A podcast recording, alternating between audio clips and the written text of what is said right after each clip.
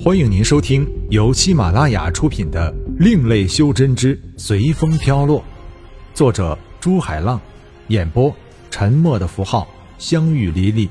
欢迎订阅。第四十二章，对决仙界。轰！天宇趁着始元天尊分神的时候。冲破了通天境的光芒。我说过，今天我要把你们的肉体吞噬，把你们的元神禁锢在封魂面具里，每天让那些厉鬼折磨你们。哈哈哈哈哈哈！天宇疯狂的叫着：“你以为你真的能把我们都留在魔界吗？”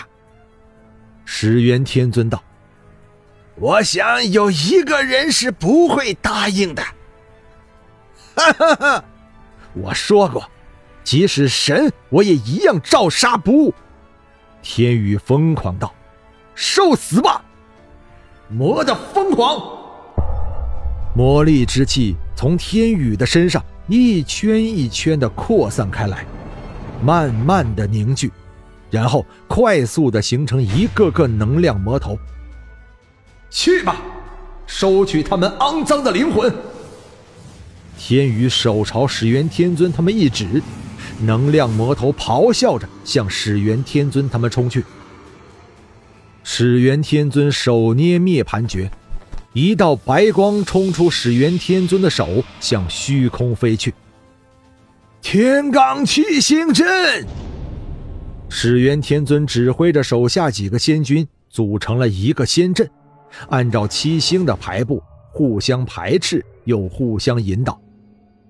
天罡七星阵的最大防御作用在于，能够把阵中的一个人承受的能量分散到别人的身上，以减轻单人受到的能量冲撞。兄弟，天宇回头看见天力远远向他飞来，后面还跟着一群魔界大军。算了，放了他们吧。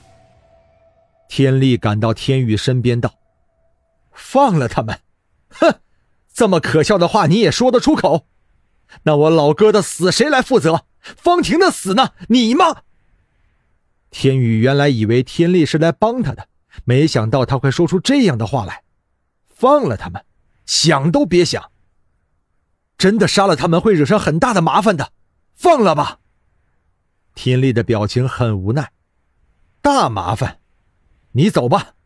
就算我天宇没有你这样的兄弟。方婷也没有你这样的师伯。”天宇冷声道。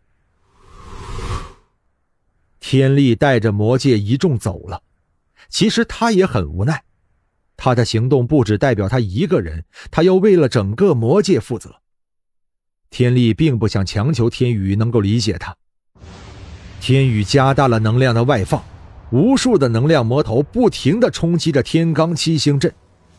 始元天尊手上的法诀越舞越快，到后面已经看不出手的舞动了，呈现在面前的是一个实体的七星图，而这个七星图就是天罡七星阵的阵眼。天宇闭上了眼睛，因为他不准备再拖下去了，将心神沉浸在子府转动的七个宇宙，慢慢由慢到快地推动着。黑色，无声无息的以天宇为中心扩散开来，好像在空中撒了一把粉尘。但奇怪的是，粉尘散到一定的范围就停止了，再往外面扩散，点点光芒亮起，好像一个小型的宇宙。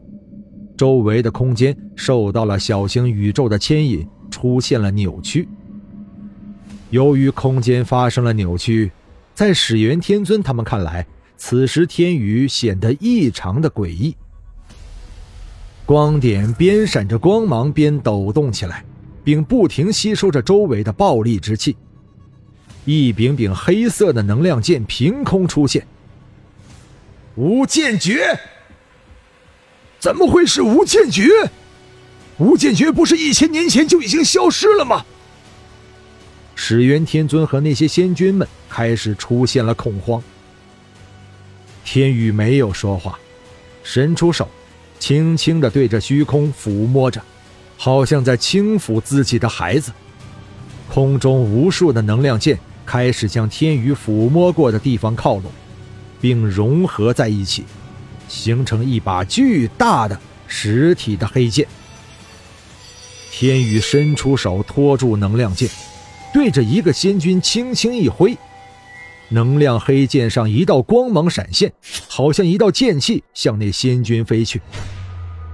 那个仙君知道这次的能量肯定很大，一边做好准备把能量传输给别人，一边放出自己的仙气，准备宁可损坏一件仙气，能挡下也是好的。黑色的剑气和仙气撞在了一起。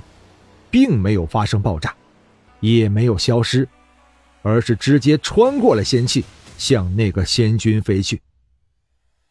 仙君发现不对，想躲避的时候已经来不及了，剑气没体而过，同样没有发生爆炸，也没有消失。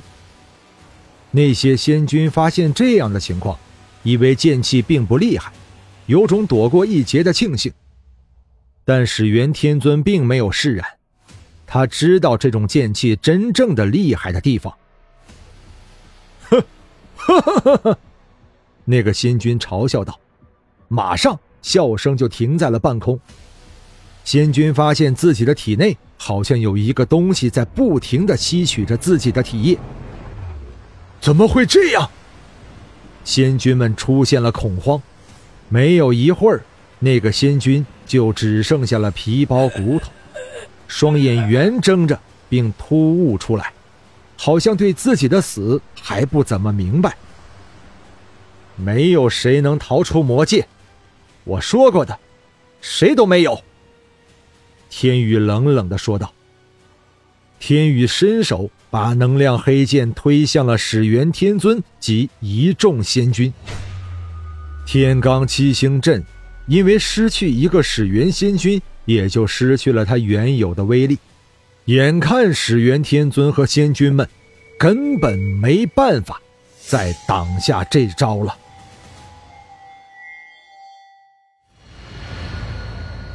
本章播讲完毕，感谢您的收听。如果您喜欢的话，欢迎订阅专辑，下集更精彩。